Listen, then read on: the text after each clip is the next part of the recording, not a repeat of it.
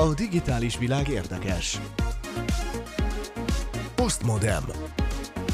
Élőlényszerű robotok a kutyától az emberig. harminc éves a Boston Dynamics, aztán nyomába eredünk a svéd trafipaxoknak, kilopja a kamerákat. Laptop vagy notebook, újra infószótár, aztán egy furcsa űreszköz ősi ötlettel, avagy műholdindítás paritjával. Ingyenes netes archívum a Demokrácia könyvtára, halálos vé er sisak robbanószerrel és végül kiberháborús hírek.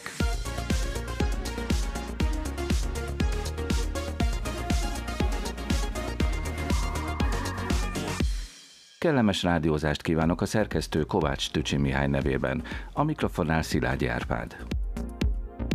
Ma az Asztaltársaságban Pál Bernadett csillagász, a Konkoli Csillagászati Intézet munkatársa. Szia, Berni!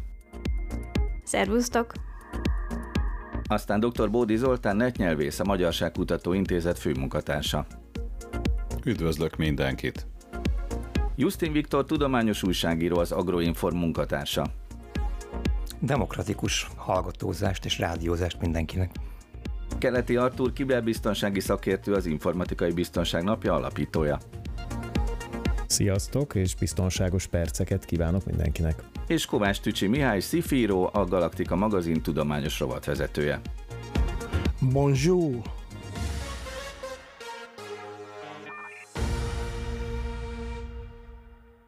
És a telefonvonalban Matolcsi Ferkó, színész informatikus Svédországból, régi-régi ismerősünk, a svéd okos kukák és a Kopimista Egyház uttolérhetetlen szakértője. Szia, Ferkó! Sziasztok, Salki Fényes, jó estét kívánok mindenkinek Uppsalából. Másoljatok, testvérek!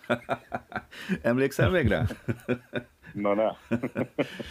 Emlékszünk arra, hogy Matolcsi Ferkót Uppsalában fölhívta a Kopimista Egyház vezetőjét, aki néhány évvel ezelőtt megalapította ezt az egyházat, és élőben szinkronizálta nekünk az egyház vezetőjével készített interjút, úgyhogy majd rövidesen lesz itt Ferkónak szerepe a mai műsorunkban. De ahogy ilyenkor megszoktuk, most mondok egy hírt, és az asztaltárságot arra kérem, hogy reagáljatok. Esetleg, Ferkó, te is bekapcsolódhatsz, hogyha úgy érzed.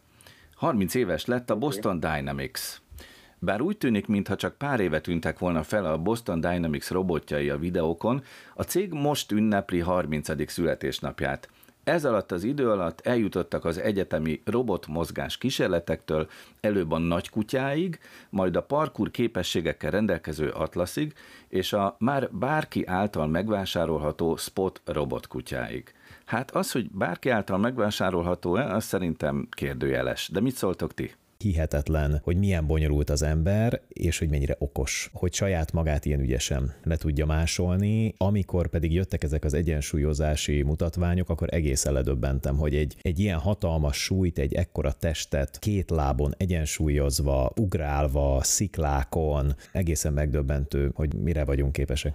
Egészen lenyűgöző, hogy tényleg mennyire jól tudnak egyensúlyozni ezek a robotok, de engem nem az az érzés tölt el, hogy mi emberek milyen szuperül ezt meg tudjuk oldani, én egész egyszerűen roppant módon sajnálom a robotokat, ugyanis tökéletesen megépített, fantasztikus eszközöket látunk, akikhez húsz kilós vasgolyókat dobálnak, elhúzigálják előlük a dobozokat, amit próbálnak felszedni, rugdossák őket. A mai napig emlékszem az első videóra arról a robotkutyáról, akit oldalirányból mindenki lögdös. És ráadásul jégen ment. I- igen, és tudom, hogy ez a lényeg, hogy megállítják, és nem esik el is. Hát ez zseniális, de én csak arra tudok gondolni, hogy miért rugdossák azt a szegény robotkutyát.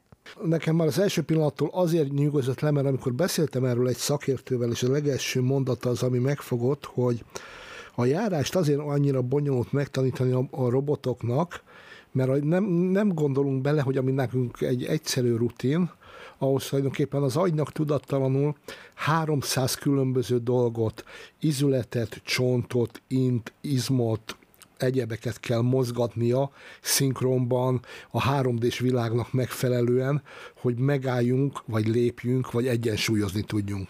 És ehhez képest egészen bődületes az a fejlődés, amit itt három évtized alatt csináltak. Miért is készítenek humanoid robotokat? Ez egy, ez egy nagyon érdekes kérdés. Ennyire nehéz megcsinálni, sokkal hamarabb készen vagyunk a kerekes, meg mindenféle egyéb robotokkal, autókat csinálunk, azok stabilan állnak, egy csomó gépet tudunk gyártani, ami nem megy sehova, vagy ha megy, akkor az az biztosan stabilan megy, de az a helyzet, hogy ahhoz, hogy azokat a tereket a robotok be tudják lakni, velünk együtt tudjanak nekünk segíteni, akár például mozgássérülteknek, vagy egyszerűen csak körülöttünk a gyárakban bárhogy, ahhoz bizony azokban a terekben kell tudnia mozogni ezeknek a robotoknak, amikben mi is vagyunk. És hogyha valaki látta például a Spot kutyának, a szintén Boston Dynamics robot kutyának a, azt a szerencsétlenkedését, ahogy egy ajtót megpróbál kinyitni a kis szájával, hogy ez így rátapad, aztán elkezdi meghúzni, akkor utána valahogy oldalt így oda somfordál, akkor be, gyorsan beteszi a fejét az ajtónyílásba, akkor kijebb húz, ez egy rémálom tényleg. Tehát látszik, hogy, hogy, hogy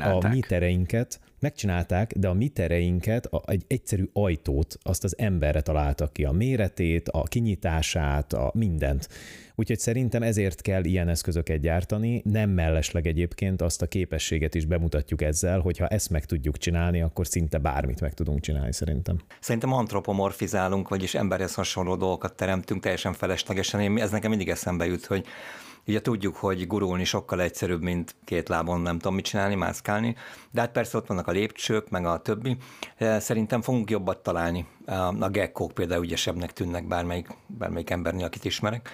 De a Boston Dynamics-re kitérnék, és én nagyon nagy mea culpával tartozom a Boston Dynamics-nak, meg a Spotnak, meg az összes többinek, ugyanis én most már örülök nekik nagyon, hogy vannak, mert a vég, végtelen naivitásomból sikerült felébrednem, és rájöttem, hogy a világ másik felein, hogy nem mondjak országokat, ugyanúgy gyártanak teljesen halálos robotokat, és ráadásul sokkal kevésbé tűnnek gátlástalannak abban a tekintetben, hogy bevessék őket, vagy nem. Tehát én most nagy Boston Dynamics fan lettem, és sőt, pártolom azt, hogy igen, legyenek minél ügyesebbek ezek a Boston Dynamics robotok, ugyanis lehetséges, hogy ezek lesznek az egyetlen esélyünk arra, hogy a többi gyilkos robottól megvédjenek bennünket, szóval változnak az idők. Ferkó, Svédországban neked megjelent a horizontodon a Boston Dynamics? Az első gondolatom az volt, hogy ugye az ember elkezdett Istent játszani, és saját képére megteremt valakit, akit aztán erre-arra felhasznál. Aztán beszélgettem egy budapesti filozófus barátommal, Fóger Zolival erről, hogy innen majd csak egy lépés lesz addig, ameddig öntudatra ébrednek, és ugye minden öntudatra ébredett, ébredt intelligens lény az a szabadságra törekszik. Ha egy robottól elvárjuk azt, hogy segítsen nekünk, mit tudom, hogy mondjuk a babysitterkedjen a gyerek mellett, vagy vigyázzon a, a nagymamámra, akkor azt egy gekkó nem csinálhatja. Ez teljesen világos. Tehát, te, tehát az a probléma ezzel, hogy szerintem azért csinálunk ilyen robotokat, ha úgy tetszik, azért játszunk Istent, mert annyira narcisztikusak vagyunk, annyira szeretjük saját magunkat, hogy ilyen alakokat akarunk létrehozni, és más nem is tűrünk el, sőt, tovább megyek, de ezt is biztos tudjátok, mert erről is biztos meséltünk, de tökéletes se lehet. Tehát nem lehet olyan jó, mint mi vagyunk, viszont nézzen ki úgy, mint mi, de ne legyen jobb nálunk. Tehát ezt a határt kell megtalálni, úgyhogy én tökéletesen értem, hogy a Boston Dynamics az miért ilyen robotokat gyárt. Van még egy ap- apró kicsit összenet, most a kedvesemmel nemrég bent jártunk itt az itteni önkormányzati épületben, amiről van egy nagyon rövid kis videóm, esetleg azt elküldöm majd nektek, vagy egy fényképem, ahol egy kis robot fogadja az embert, amikor belép ebbe a nagy épületbe, és fel lehet neki tenni a kérdést, hogy a nem tudom, milyen részleget keresem, tudnál lesegíteni, és akkor oda vezet. Ahhoz, tehát tiszta tokiói érzés volt itt Uppsalában. Svédül beszélgetsz a, a robottal? Svédül lehetett beszélgetni vele, igen, és köszönt, és jó napot kíván, és ilyen apró, apróságokat. Tehát egy, egy, egy pislogó robot porszívó tulajdonképpen.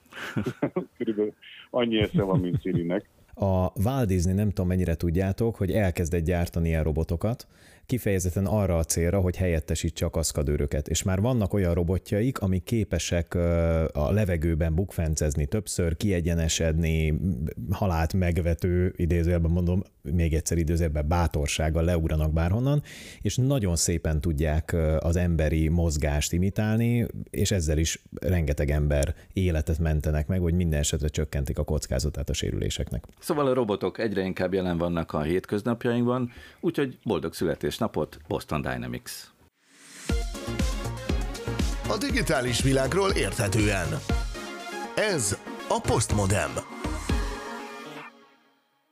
Végig száguldott a hír a magyar médiában, hogy Svédországban rengeteg trafipaxot rongáltak meg. A svéd forrás szerint a benne levő kamerákat orosz drónok építéséhez lopják. Ez a hír akkor bukkant fel, amikor az ukrán források arról számoltak be, hogy az orosz drónokat külföldi alkatrészekből búherálják össze. Hát Matolcsi Ferkó barátunk utána nézett ennek a dolognak Svédországban, és felvette a kapcsolatot azzal az újságíróval, aki Svédországban nézett utána a hír valódiságának. Itt van tehát Matolcsi Ferkó, és vele együtt Magnus Fröderberg, a Mest Motor, a svéd automotor sportmagazin újságírója. Itt vagyok én is, és itt van Magnus is. Hey Magnus! Hey. Az az első kérdésünk Magnushoz, hogy miért érdekelte őt ez a hír? Miért eredt a hír nyomába? Ja, vår första fråga är att det var, han undrar varför har du börjat ingå i lite grävande journalistik? Varför har du grävt upp den här nyheten? Borzasztóan valószínűtlennek tartotta, mivel nagyon sok fotós jellegű újságnak is a szerkesztője, főszerkesztője Magnus, és úgy érezte, hogy ebben valami nagyon nagy túlpisság van, elég nagy kacsa értéke van ennek a hírnek csupán, és úgy érezte, hogy ennek kötelessége utána járni. Szóval kételkedett a hírben, de azért mégis volt valami elem, ami miatt úgy gondolta, hogy megéri utána menni? Du var tveksamt om det själva nyheten var sant, men du kände samtidigt att det har en viss nyhetsvärde, att det är värt att kolla upp den här nyheten, eller hur? Ja, abszolút. Igen, mert természetesen ez volt a másik dolog, ami felkeltette az érdeklődését, hogy hogy, hogy ilyen sok trafipaxot megrongáltak, illetve ellopották belőle a kamerákat. És mire jutott a nyomozás során? Van a hírből valami, ami igaznak bizonyult? Och vad blev resultatet av uh, den här grävande journalistiken eller, eller nästan polisjobbet? Att, uh, finns det en andel som är sant av nyheten? Det som är, alltså det är ju... Egy uh, svédországi fiatalember egész egyszerűen pénzéhségből kezdte el a kamerákat kilopkodni ezekből a trafipaxokból, és uh, többek között az sem igaz, hogy Canon kamerák lettek volna, ugyanis ezekben a készülékekben Nikon kamerák vannak, tehát ennyire részletesen utána nézett, hogy, hogy mennyire nem igaz ez a dolog. Ezek, eh, ahogy nekem az adás előtt, illetve akkor, amikor beszélgettem vele, elmondta, hogy ezek sima tükörreflexes kereskedelemben is megvásárolható kamerák, aminek úgy, úgy érezte, hogy van fekete piaci értéke. Azért nem igazán értette, mert ezek abszolút normális kereskedelemben kapható és relatív olcsó fényképezőgépek, amiket kilopkodott. Tehát itt nem valamilyen hiper-szuper fényképezőgépekről van szó, hanem kereskedelemben kapható egy pár ezer koronás fényképezőgépekről van szó. És már előzetes letartóztatásban Csicsil Norrtälje nevű városban van, fogdában ez a svéd úriember. Jó, de most akkor ezek a kamerák eljutottak az oroszokhoz, vagy sem? De här kamerorna, har de kommit utomlands eller har de kommit till Ryssland på något sätt?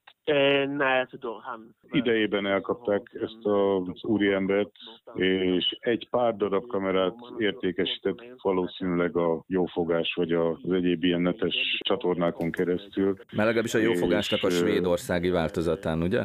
Igen, pontosan, amit itt Tradérának vagy Blocketnek hívnak, uh-huh. Csináljunk egy kis reklámot, hogy ott megpróbálta, megpróbálta értékesíteni, és nagyon hamar leszülelték. Nincs semmilyen orosz jellegű kapcsolata, szóval ez, ez egy akkora kacsa, mint annak a rendje. Egyébként tiltott lenne ez a fajta kereskedelem Oroszországgal? Nyilván a mostani helyzetben ez érdekes lehet.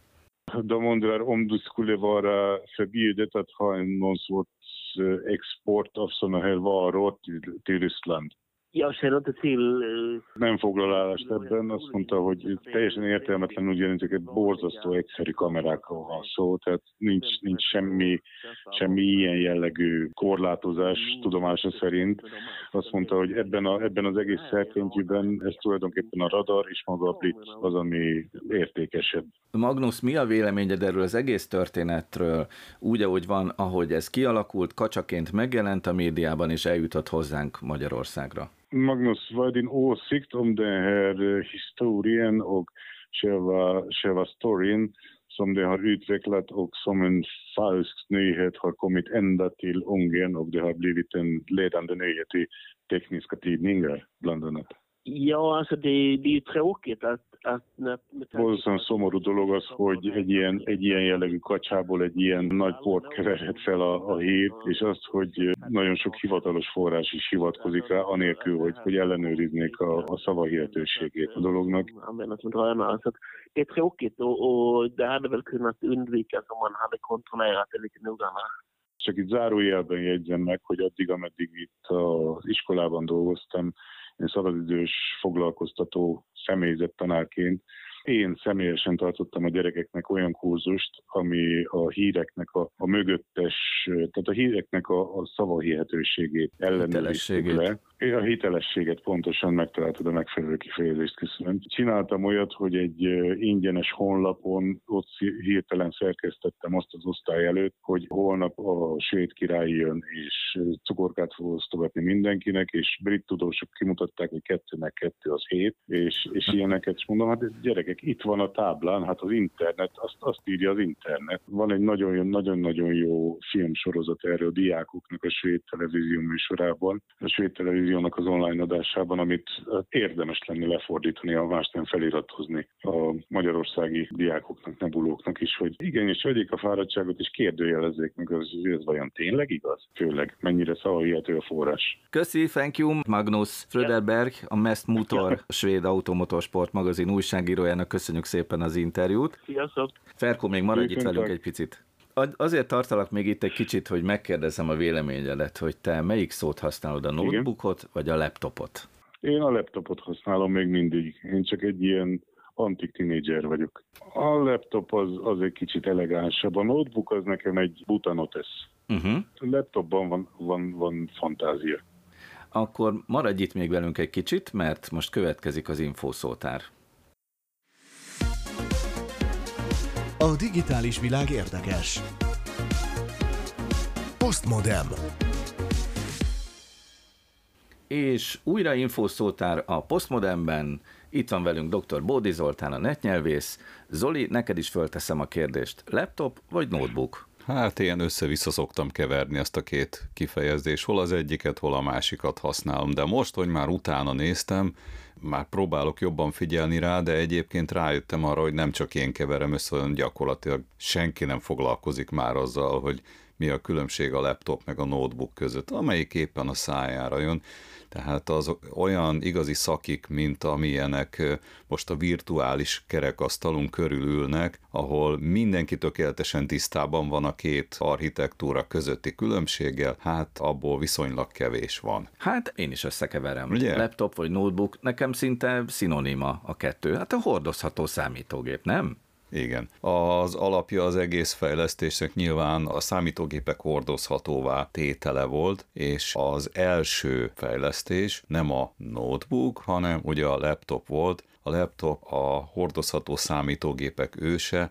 Hát ugye a kifejezés is nyilván arra utal, hogy a használata ennek az eszköznek úgy képzelhető el, hogy el tudom bárhová vinni, és a térdemre elhelyezve, kihajtva a kijelzőjét tudom használni. Az első fejlesztések, tehát a, a régi laptopok, azok jellemzően tényleg igyekezték hordozhatóvá tenni a számítógép, az asztali számítógépeket azoknak a teljes funkcionalitásával. És éppen ezért hagyományosan ezek nagyobbak, nyilván nehezebbek, a kijelzőjük nagyobb, több funkció van benne, tehát tényleg arra tervezték az első notebookot, látod, már én is eltéveztem az első laptopokat, hogy, ugye, ugye, ugye? Tehát arra tervezték az első laptopokat, hogy az üzletemberek legfőképpen, akik utaznak, és nagy szükségük van az üzletkötéshez, különböző adatbázisokra, ami a számítógépükön van, ahhoz hozzá tudjanak férni. Amit az előbb Ferkó mondott, hogy a laptop egy kicsit elegánsabb, lehet, hogy ebből következik, hogy az üzletembereknek a gépen volt? Nyilvánvalóan elegánsabb, régebbi, több funkcionalitással rendelkezik, egy teljes számítógépként. Státuszszimbólum, nem utolsó sorban. Természetesen, hiszen hát az első számítógépek nyilvánvaló, a hordozható számítógépek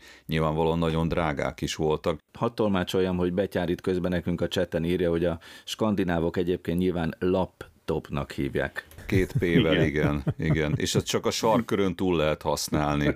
Rénszarvas tenyésztés közben, ugye? Egyébként azt tudtátok, hogy most már számiknak kell mondani a lapokat? Én tudtam. Ne menjünk bele itt a, a külső és a belső nevekbe, ugye? Számik ez valami tárpi. De ezen nincsen gond, mert innentől kezdve számítógépnek fogjuk hívni. Uh, egyre jobb. Ott a pont. Hadd javasoljak akkor én is egy opciót. Sok évvel ezelőtt láttam egy internetes cikkben, és azóta nekem a kedvencem, se nem laptop, se nem notebook, ott egy a következő elírás szerepelt, talptop. És nekem ez magasan a legjobban tetszik, hogy nekem talptopom van. Na szóval két lábbal áll a laptop is ugye a földön. Na mindegy. Szóval ha árakat tekintjük, akkor nyilvánvalóan a laptopok kategóriájába tartozó, nagyobb funkcionalitással rendelkező, jobban kidolgozott, drágább eszközök nyilván most is vannak. Hát az ára a csillagos ég ezeknek a hordozható gépeknek. Gondoljunk csak a gamer laptopokra, amelyek kifejezetten nehezek, kifejezetten nagyok, és nagyon strapabíróak, már számítási teljesítményre gondolok, és nem is csak a kivitelezésre, de nyilván arra is lehet. Bocsáss meg, Zoli, hadd szúrjam be azoknak, akik nem használják így. A gamer laptop az a játékosoknak a számítógépe. A játékosoknak a számítógépe, így van. Csak hogy egy, egy induri-pindurit megkeverjem még a dolgot, ugye miért ne legyen külön az almás gép, ők nem laptopot, hanem MacBookot gyártanak. Igen, viszont már ez a cég is át fog állni, átálló félben van a notebookról a laptop kifejezésre. Viszont nézzük meg akkor a notebookot. A notebook igazából egy evolucionális fejlesztés, tehát rájöttek ugye az emberek arra, hogy jó dolog a hordozható számítógép, csak van egy hátránya, nem mindenkinek előnyös, nem mindenkinek jó, nem mindenkinek okoz kevés problémát az, hogy egy hordozható gép négy kiló, plusz még a tápegység hozzá, tehát a csatlakozó, tehát a kábel, úgyhogy megpróbáltak kifejleszteni könnyebb, kisebb méretű, kisebb táskába diákoknak, egyetemistáknak, jövőmenő hivatalnokoknak a táskájába könnyen elférő, kisebb funkcionalitású, de megfelelő eszközöket gyártani, és ez ugye a notebook. Tehát a kettő között igazából van különbség a méret meg a funkcionalitás szempontjából is. Ha infószót árazunk, és a laptop az a régi, régebbi típusú, nagyobb kapacitású gép, akkor magyarítsunk egy kicsit, az legyen a, a combos gép, a laptop, ezen túl a notebook az legyen villanyfüzet, de akkor már csak arra kérem a közönséget, hogy ezen túl mindenki a kukat helyett ormány alt mondjon. Hát ez csodálatos. Csak attól félek, hogy egy kicsit elkéstünk már vele. Szóval, hogy lezárjam az infószótárat, nem véletlen az, hogy mi is keverjük, ugye Árpi, mi ketten elvállaltuk, hogy keverjük ezt a két kifejezést. Igazából, ahogy utána néztem ennek a témának, nem véletlen, hogy keverjük, és elég sokan keverik, ugyanis a két eszköztípusnak a fejlesztése az nagyon-nagyon erőteljesen közelít egymáshoz. Nagyon igyekeznek a fejlesztők a laptopok közül olyanokat is kifejleszteni, amelyeknek a funkcionalitása tényleg a csúcsra van húzva, csúcstechnikát alkalmaz, és könnyű, könnyebben hordozható, mint a hagyományos laptopok, illetve a notebookok között is vannak ilyen üzleti kategóriás notebookok, amelyek tényleg minden nagyon fontos funkciót tartalmaznak magas színvonalú kivitelezésben. És ugye arról még nem is beszéltünk, hogy a notebooknak meg a laptopnak milyen alváltozatai vannak, de talán majd ezt is elővesszük. A digitális világ érdekes. Postmodern. Most pedig csillagászunkhoz, Pál Bernadetthez fordulok, és szeretnék tőled kérdezni egyet, Berni, hogy te láttad-e a Frédi és Béni című animációs sorozatot? Tudod-e, hogy miről beszélek, amikor a Flintstone családról van szó? Vilma, engedj be! Igen! Megvan. Igen, akkor te valami sokadik ismétlést láthattál a tévékben, és emlékszel-e arra a részre, amikor elindul a Frédi és Béni, és van egy ilyen repülőgép felszállás benne, amikor így egyszerűen kilövik a repülőgépet, hát ezt a kőkorszaki szaki gyártmányt egy ilyen hatalmas nagy parittyával. Na ez megvan? Már, ez nincs meg. Az megvan, hogy a lábukat kidugva hajtják az autójukat, de erre nem emlékszem. Srácok, ti emlékeztek erre, vagy én álmodtam ezt, hogy a Flintstone család kilövi magát egy paritával? Én emlékszem, ráadásul utasszállítógép volt, úgyhogy egy jó nagy paritja volt. Igen, igen, igen. Hát lehetséges, hogy ez a cég, amikről most szó lesz, megnézte a Flintstones, a Frédi és Béni sorozatot, mert egy hatalmas űrparitjával küldenék fel az űrbe a rakományokat. Az ötlet életképesnek tűnik, mert már tíz egyre komolyabb sikeres kísérleten vannak túl. Ha így folytatódik a projekt, akkor kétezer-huszonhatban már műholdat is pályára állíthatnak. Ez az ötlet neked hogy tetszik, Berni? Nekem egyébként nagyon tetszik. Egy kilencven méter széles, hatalmas vákuumkamráról beszélünk, ami kívülről tulajdonképpen úgy néz ki, mint egy csigaház. Csak annyi a különbség, hogy ahol egyébként a csiga lenne, az a rész, az az égbolt felé van irányítva, és kirepül belőle egy műhold. Nekem ez nagyon-nagyon tetszik. Miről van itt ugye valójában szó? Ennek a cégnek, a Spin Lounge-nak az ügyvezető igazgatója azt a célt tűzte ki maga elé, hogy cseréljük le a rakétáinkat, mert hogy szerinte ez amúgy is még itt a hidegháborúban maradt vissza, akkoriban volt ez fontos, hogy egyszerre fejlődjönek a, a fegyverek, és egyszerre fejlődjön a kutatás is. Úgyhogy most már nekünk nem kell feltétlenül ragaszkodni a rakétákhoz, meg az üzemanyagokhoz, hanem lépjünk egyet hátra, és próbáljunk meg egy teljesen másmilyen módon űreszközöket küldeni földkörüli pályára. Építettek egy olyan ilyen vákuumkamrát, amiben elképesztő sebességgel, tehát én azt találtam itt a cikkben, hogy huszonhétezer kilométer per órás sebességre gyorsítják föl centrifugális erő segítségével, tehát hogy gigantikus méretű centrifugával bedobjuk a műholdunkat, az rettenetesen gyorsan felpörgetik, és utána így fölrepül az égbe. Tényleg ilyen szempontból űrparitja, de most igen, azért hadd szólítsam meg, Berni, benned a fizikust is. Hogyha ilyen hatalmas nagy pörgetéssel felpörgetnek egy műholdat, akkor annak a szerkezete egyszerűen károsodik, nem? Miszlikre hullik, egészen pontosan. Igen. Tehát ilyen elképesztő sebességnek mellett azt írták, hogy akár tízezer gé erőt érezhetnek. Tehát ez tízezer szerese annak a gravitációs vonzásnak, amit mi egy normális hétköznapon érzünk. Na most ebben még egy ilyen kis kockaműhold is dirib darabjaira hullik szét, és jó, amúgy sem terveznek vele, hála az égnek, embereket felküldeni, de inkább el se képzeljük, hogy hogyan reagálna az emberi szervezet arra, hogyha tízezer gével megpörgetjük egy hatalmas vákuumkamrában. Jó, de hát egy ilyen műholdban ilyen nyomtatott áramköri lapok is vannak. Gondolom, hogy nyilvánvalóan sokkal tartósabbak, mint itt a földi körülményekhez készített nyomtatott áramkörök, de hát akkor, hogyha ilyen tízezer gé gyorsulás hat rá, akkor az is széttörik, hát az műanyagból van. Ők valahogyan meg tudták csinálni egyelőre. Tehát itt ugye ez egy olyan cég, ami már több éve létezik, viszont tavaly volt az első olyan sikeres szuborbitális repülésük. Tehát effektíve még nem sikerült semmit alacsony földkörüli pályára állítaniuk. A teljes terv az úgy néz neki, hogy azért ők sem tudtak teljesen elszakadni a rakétától. Én erre felhívnám a figyelmet, ugyanis egy pici rakéta lenne benne, amit ők ilyen, minek is neveztek el, valamilyen ceruzának, aerodinamikus. De gondolom kormányzásra, nem? Nem igazán, vagy hát arra is. Na szóval. Tehát, hogy egy aerodinamikus nyílnak nevezték el ezt a kicsi rakétát. Ebbe tennék bele magát az űreszközt, amit alacsony földkörüli pályára szeretnének állítani, és az lenne, hogy miután jól megpörgették azt a, a rakétástúl az űreszközt, az kirepül belőle, fölrepül, viszont effektíve az utolsó néhány lépést, nagy idézőjelekbe téve, a valós pályára állást és az utolsó löketet azt a rakéta adná az űreszköznek. Tehát ennek a rakétának ki kell bírnia ezt az óriási terhelést, ami őt éri. Egyelőre ez a rakéta fejlesztés alatt van. Én olyan véleményeket találtam erről, a, erről az indító állomásról, hogy eléggé szkeptikusan állnak hozzá, fogalmazzunk így, de milyen jó lenne, hogyha tényleg sikerülne megoldani. Hiszen milyen előnyei lennének egy ilyen berendezésnek? Egyrészt ugye nem használ, vagy nagyságrendekkel kevesebb üzemanyagot használ el, mint egy rakéta, tehát jóval kevésbé környezetszennyező.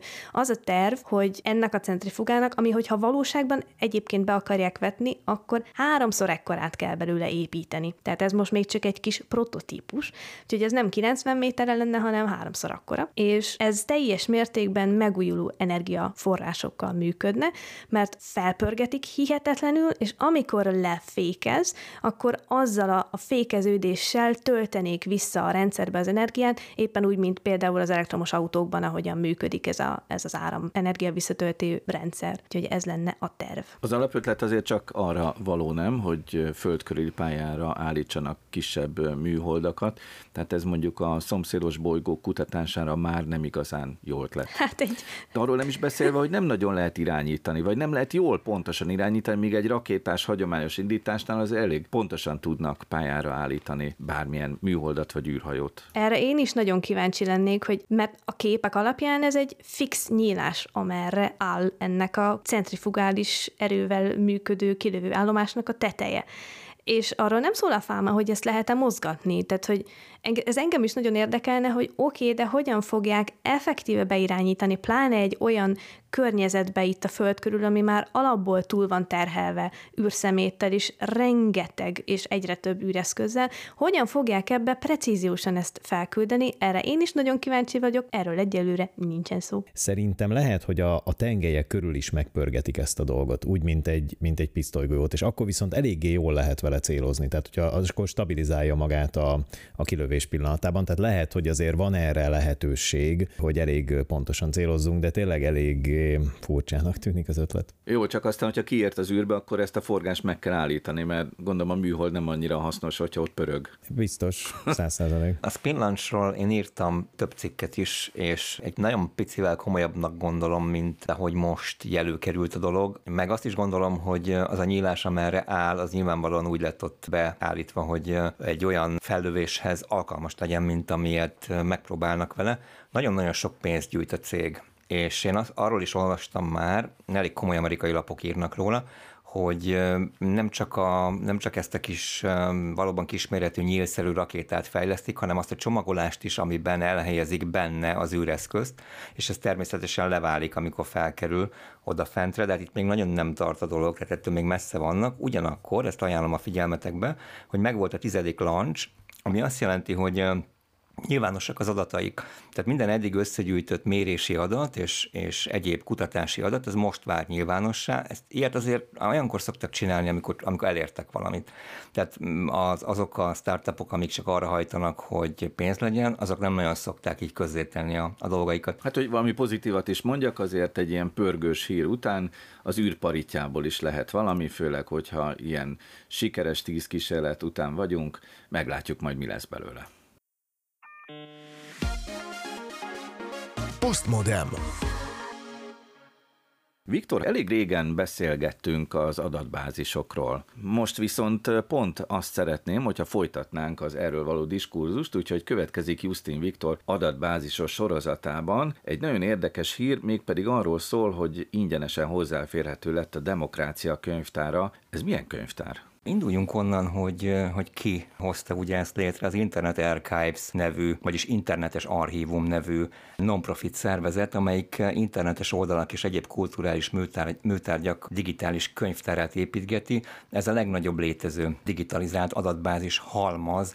Ebben úgy kell elképzelni, hogy ezerkilencszázkilencvenhat óta, képzeljétek el, archiválják a weboldalakat, több mint hatszázhuszonöt milliárd weboldal van itt learchiválva. Bizony, bizony. Emlékszünk rá, hogy annak idején a műsorunknak a leges-legelső weboldala is elérhető egyébként ebben az Internet Archive-ban. Magyar weboldalakat is archiváltak. Abszolút, az általam kivitelezett Böngésző című infokommunikációs magazinnak a, a televíziós adásai is fenn vannak a, az akkori weboldalon, ugyanis hét, több mint hét millió videó, köztük két millió televíziós hírműsor is megtalálható, harmincnyolc millió könyv és szöveg, négy millió kép, és sorolhatnám, hétszázkilencven ezer szoftver, ezek az adataik, és hát ez az adatbázis, most én szerényet fogok mondani, bővült egy darab könyvtára, de milyen könyvtára, nem akármilyen könyvtára, hanem a Demokrácia könyvtárával. Ugye ezért is úgy köszöntem ma, hogy, hogy demokratikus szép pénteket kívántam mindenkinek.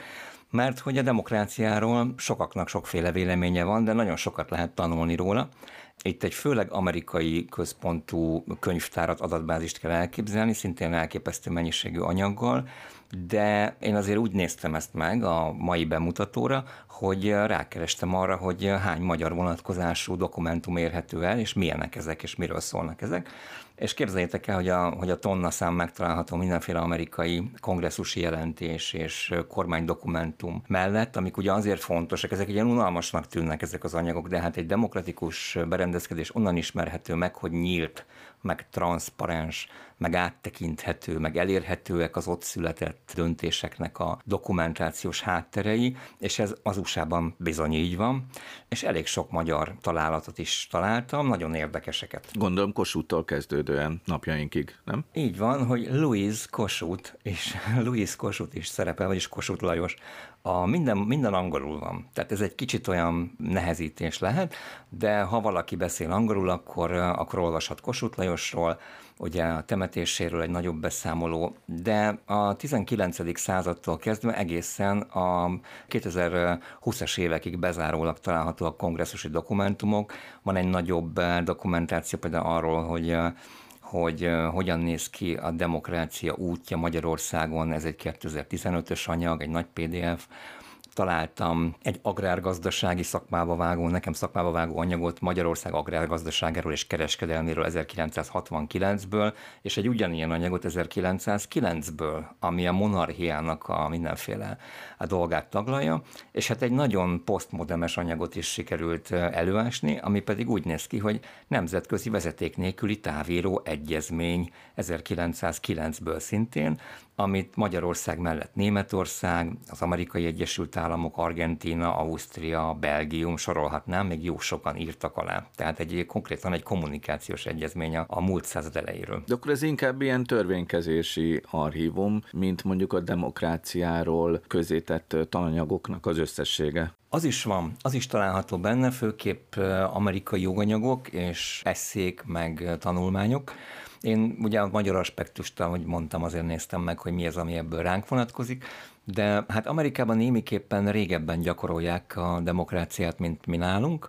Idősebbek a demokratikus hagyományaik, és jóval több demokráciáról szóló anyaguk, vitaanyaguk, mindenféle tudományos anyaguk van, és ennek egy része a kormányzatban és a különböző közigazgatási szervekben keletkezett hivatalos dokumentumok, és azoknak a, az elérhetősége, egy másik része pedig mindenféle oktatóanyag, az is van. Hogyan lehet elérni ezt az adatbázist? Hát az Internet Archive-ra kell fölmenni, és azon belül könyvtárakból kell kiválasztani ezt a könyvtárat, tehát ahogy mondtam is, rengeteg könyvtár anyaga van fenn, ez egy teljesen nyílt adatbázis, tehát nekik van egy nagyon általam, nagyon támogatott és kedvelt alapelvük, ami úgy néz ki, hogy az információ az teljesen nyílt, és online nyílt, és mindenki által elérhetőnek kell lennie, és ők ennek a mentén bocsátják bárkinek a rendelkezésére ezt a gigantikus mennyiségű anyagot, a Demokrácia könyvtárat is.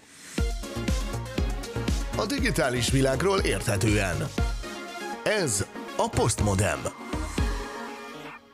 Pár perccel ezelőtt már felidéztem a Frédi és Bénit, vagy ahogy Amerikában mondták, a Flintstones-t. Most mondok még egy filmcímet, az Éhezők viadala, aminek az alaptörténete számomra azért volt hátborzongatóan félelmetes, mert fiatal korú szereplők voltak, akiket bevittek valamilyen küzdőtérre, ahol a történet szerint egyébként meghalnak, hogyha alul maradnak egy versengésben. Hát ez a fajta életveszélyes küzdelem, ez nem olyan nagyon új gondolat, de mégis előkerült itt most a virtuális valósággal kapcsolatban, egy új játékban. Kovács Tücsi Mihály mondja nekünk a részleteket. Mindenek előtt szeretném felhívni a figyelmet arra, hogy ez nem egy valós projekt, inkább egy agresszív gondolatkísérlet. Egy botrányos művészi installáció, amit nem kell és nem is szabad komolyan venni. Senki ne próbálja meg utánozni, mert életveszélyes. Gondolom nem sokaknak mond valamit is Palmer Lucky neve. Ő a kétezertízes évek elején alapította az Oculus vé er céget. Ő volt az első, aki piacra dobta az Oculus Rift vé er szemüveget, amit ugyebár később fölvásároltak három milliárd dollárért tőle, és most elment más dolgokat fejleszteni. És most úgy mellesleg kitalálta, hogy megcsinál egy olyan virtuális valóság sisakot, hogy ha legyen már valami tétje is a játéknak, belépsz a játékba, győznöd kell, hogyha nem győzöl, akkor kinyír téged a sisak. Egész egyszerűen ezt úgy képzelni. Na várjál, várjál, várjál, várjál, várjál, Tücsi. Hogy, hogy kinyír a sisak? Tehát a játék végén game over. És neked is game over, igen. Tehát mintha az orosz rulett átültetése lenne a virtuális térbe. Szó szerint azon, hogy belépsz ebbe a játékba, és élet-halálra játszol. Ezt ő úgy képzelte el, hogy három pici robbanó töltetet helyezel a sisakban, és hogyha megjelenik a képernyőn egy speciális árnyalatban a Game Over felirat, akkor ezt a kamera érzékel, és felrobbantja ezt a három töltetet, illetve már korábban is bármikor, Úristen. Amikor le akarja valaki esetleg venni a sisakot. Erre azt gondolhatnánk, hogy ez a Palmer gyereknek egy kicsit elmentek az agyába, de ez nem csak az ő ötlete volt, hiszen maga elismert, hogy az ötlet se tőle származik, létezik egy olyan anime sorozat, amelyik arról szól, hogy van egy virtuális játék, amelyik tökéletesen élethű belül, de hogyha belépsz, csak akkor jöhetsz ki belőle, hogyha győzöl. Ha vesztesz, akkor megöl téged a játék.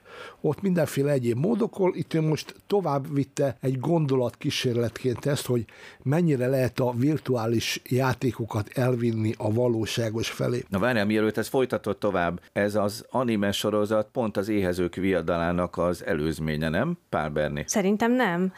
Valami összefüggés van itt a japán, japán gyökerekkel egyébként az Éhezők viadalával. Ismerek egy olyan japán anime sorozatot, ami nagyon hasonlít az Éhezők viadalához, de az nem ez. Az egy másik, az a Battle Royale. Uh-huh. És én kíváncsi lennék, hogy van-e köze ahhoz, hogy pont most robbant be ez az új kinyír, hogyha leveszed vagy nem nyersz Oculus Rift, ugyanis ez az anime sorozat, ez a Sword Art Online, az a novella, aminek alapján elkészítették tíz évvel ezelőtt a, az anime sorozatot. Ez most húsz éves.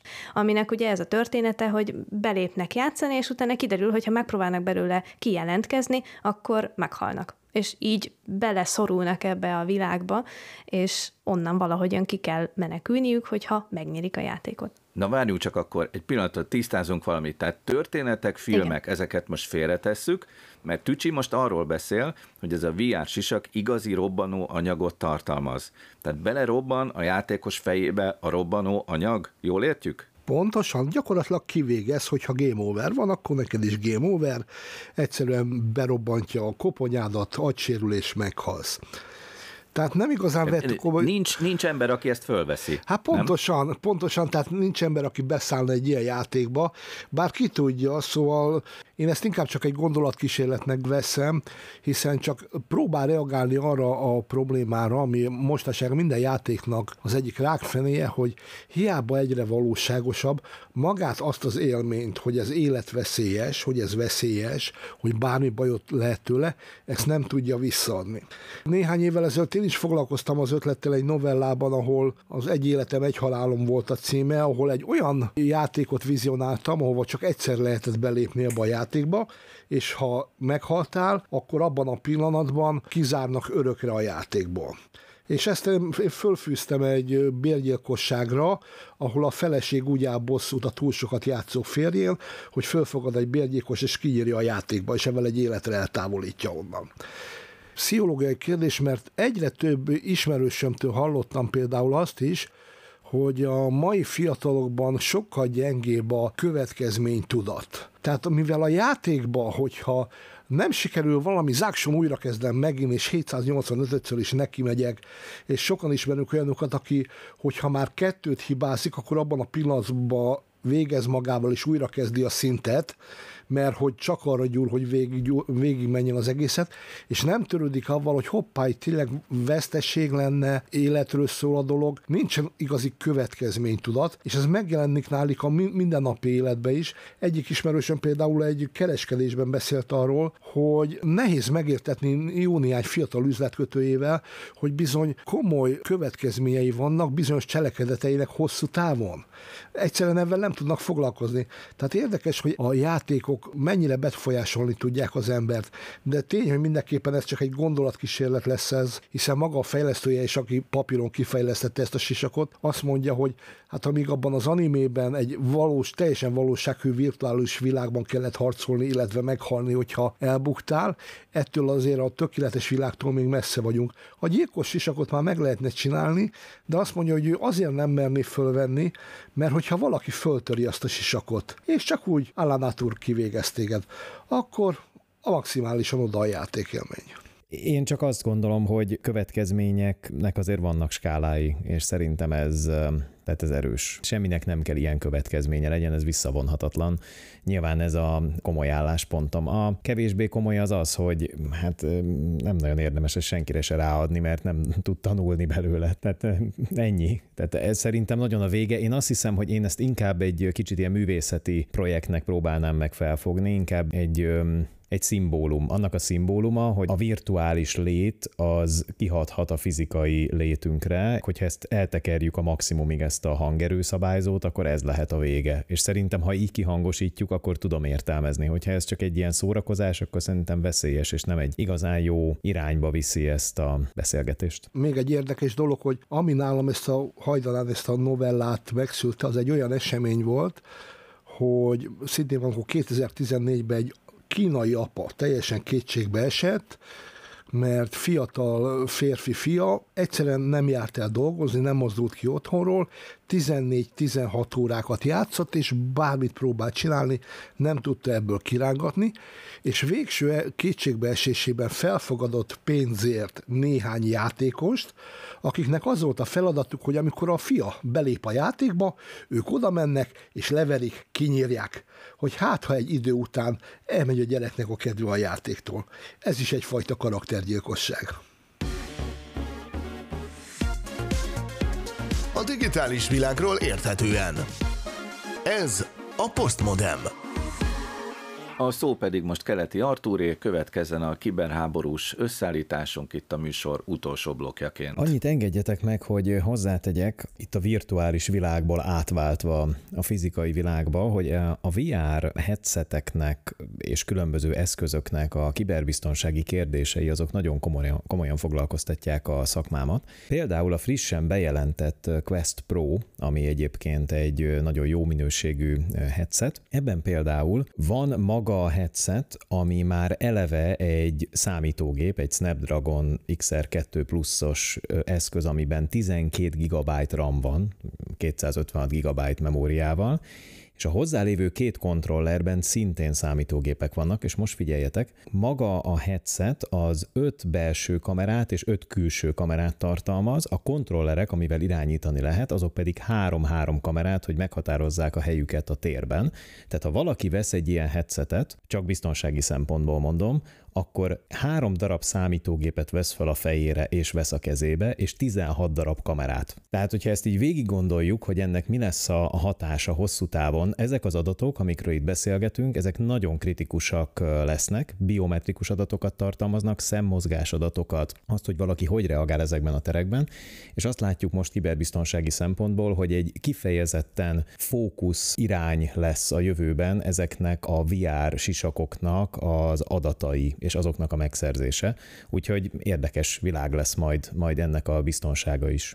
De hogyha így tovább haladunk a kiberháborús hírek felé, mindjárt Bernivel pont beszéltünk arról, hogy október huszonkilencedikén reggel sajnos az Alma Obszervatóriumnak a, a rendszerét megtámadták hackerek, és tulajdonképpen magának a teleszkópnak a rendszeréhez úgy tűnik, hogy nem fértek hozzá, viszont a, az e-mailhez, weboldalhoz és sok minden máshoz, a kommunikációhoz igen, és úgy tűnik, hogy ez annyira megállította, megfektette a rendszert, hogy, hogy hosszú időre nem is tudták működtetni. Na most a helyreállításon természetesen dolgoznak, de nem ez a lényeg, hanem az, hogy ez egy olyan trendet mutat, hogy azokra az adatokra, illetve azoknak az eszközöknek a működésére is egyre jobban kell vigyáznunk, amelyek kutatási információkat, adatokat tartalmaznak.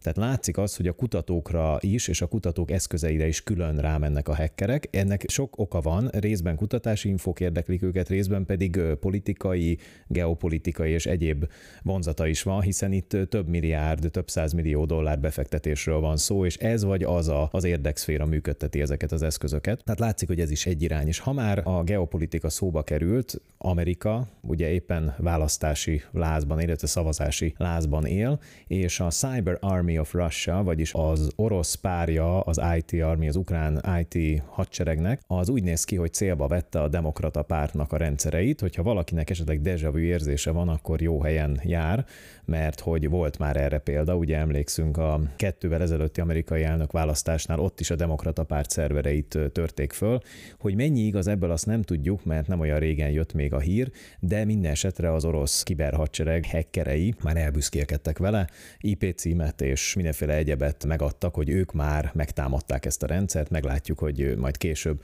amikor befutnak az analitikák, hogy ebből mi lett. Biztosan emlékeznek rá a hallgatók, és, és ti is itt az asztaltársaságban, hogy szóba került Ausztrália, ahol egyébként az elmúlt egy évben tizenhárom százalékkal nőtt a zsarolóvírusok és a támadások száma. A múltkor egy Medibank nevű esetet hoztam ide. Olyan szempontból volt érdekes a dolog, hogy a betörést az ausztrál szervezetekhez, ahol egyébként körülbelül tíz millió embernek a személyes adataihoz fértek hozzá, egészségbiztosítóról van szó, úgy nézett ki, hogy orosz forrásból megszerzett adatok alapján törték föl. Most viszont ezért a támadásért a felelősséget felvállalta a REvil, illetve a BlogX nevezetű csapat. A nevük onnan lehet ismerős, hogy ők azok, akik nagyon sok amerikai és nyugati célpontot próbáltak zsarolóvírussal megtámadni, sikeresen, nagyon sikeres társaság volt, és ennek hatására az oroszok egyszer csak, mert ez még a konfliktus, a háború előtt volt, letartóztatták ennek a társaságnak a tagjait, mindenki meg is lepődött rajta, hogy ez vajon miért következett be egyáltalán. Aztán egyszer csak megint aktívak lettek egy pár hónappal ezelőtt, most pedig úgy tűnik, hogy a, ezért a támadásért, vagy legalábbis a támadás után az adatszivárogtatásért ez a társaság lehet valószínűleg a, a felelős, sőt, nyilvánosságra hozták a tárgyalást a hackerek, tehát a, a zsaroló banda és a Medibank között. Ez egy leírásban szerepel, ahol először még a, ez a szervezet, akit megtámadtak, fontolóra vette azt, hogy kifizesse a, a váltságdíjat, viszont utána visszakoztak, arra hivatkoztak, hogy nem támogatja az ausztrál kormány sem azt, hogy ők fizessenek. Most viszont a, a REvil az elkezdi ezeket az adatokat szivárogtatni, és az első szivárogtatások alapján úgy néz ki, hogy valóban náluk lehet az adatbázis. Ez rengeteg, gyakorlatilag Ausztrália lakosságának a felének a személyes adatait tartalmazó adatbázis, úgyhogy ebből egészen hihetetlen dolgok jöhetnek még ki. Aztán van itt egy másik érdekes hír, a Phoenix nevezetű hacker azt állítja, hogy több mint kilencszáz ukrán repülőgép, feltételezhetően katonai repülőgépnek az adatai, a listája nála van, ez egy friss lista, és azt állítja, hogy ezt hamarosan át is adja, vagy már át is adta a Kremlnek. Nyilván ezek olyan információk, amelyekkel sajnos a háború kimenetelét is lehet befolyásolni. Vagy aztán itt van egy másik nagyon érdekes hír, sokat beszélünk az adatszivárogtatásról, és arról, hogy az adatok, az adatbázisok azok hova kerülnek, nyilvánosságra hozzák őket, felhasználják őket a hackerek, viszont most láttunk egy olyan szolgáltatást, árésznek hívják, akik tulajdonképpen adatbázis piacot biztosítanak ingyenes és eladó adatokkal. Tehát tulajdonképpen ez egy piac, ahol összeválogatja ez a szolgáltató a különböző adatbázisoknak a forrásait, meg az adatait, és azokat egy ilyen mixben kínálja. Van is egy hirdetése, ingyenesen kipróbálható, letölthető valamennyi adat. Tulajdonképpen ez egy zsarolóvírus ház, ha van kereskedőház, akkor ez egy zsarolóvírus kereskedőház tulajdonképpen, és adatokkal kereskednek, és itt lehet megtalálni ezeket a dolgokat. Szóval az az igazság, hogy azt látjuk, hogy ez a, ez a háború, ez a kiberháború, ez egyre jobban erős, és most már tényleg Ausztráliától Chilén keresztül az egész világot láthatóan behálózó támadások jelennek meg, mindenféle motivációkkal. Tehát én mindenkinek azt tudnám javasolni, hogy ezt ilyenkor szoktuk is, hogy egyrészről válasszon digitális kiberbiztonsági szolgáltatókat. Most már Magyarországon is léteznek, a világon mindenhol léteznek olyan szolgáltatók, akik rutinosan tudnak ilyen problémákat észrevenni, elhárítani. Ez már az a kategória, amit nem lehet kiszólózni, tehát nem, nem fogja tudni senki saját maga kiberbiztonsági tudás nélkül ezeket kivédekezni, és egyrészt fel kell készülni ezekre az incidensekre, a menedzsmentet, a cégek vezetését tájékoztatni kell arról, hogy ilyenek előfordulhatnak, és igenis oda kell figyelni a különböző biztonsági problémák kezelésére. Úgyhogy mindenki kösse föl a katyáját, és foglalkozzon a kiberbiztonsággal. Eddig tartott a mai Postmodern, köszönöm szépen a részvételt Pál Bernadettnek, doktor Bódi Zoltánnak, Justin Viktornak, Keleti Artúrnak és Kovács Tücsi Mihálynak.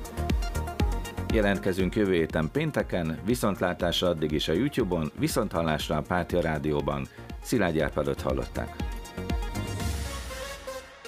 Postmodern.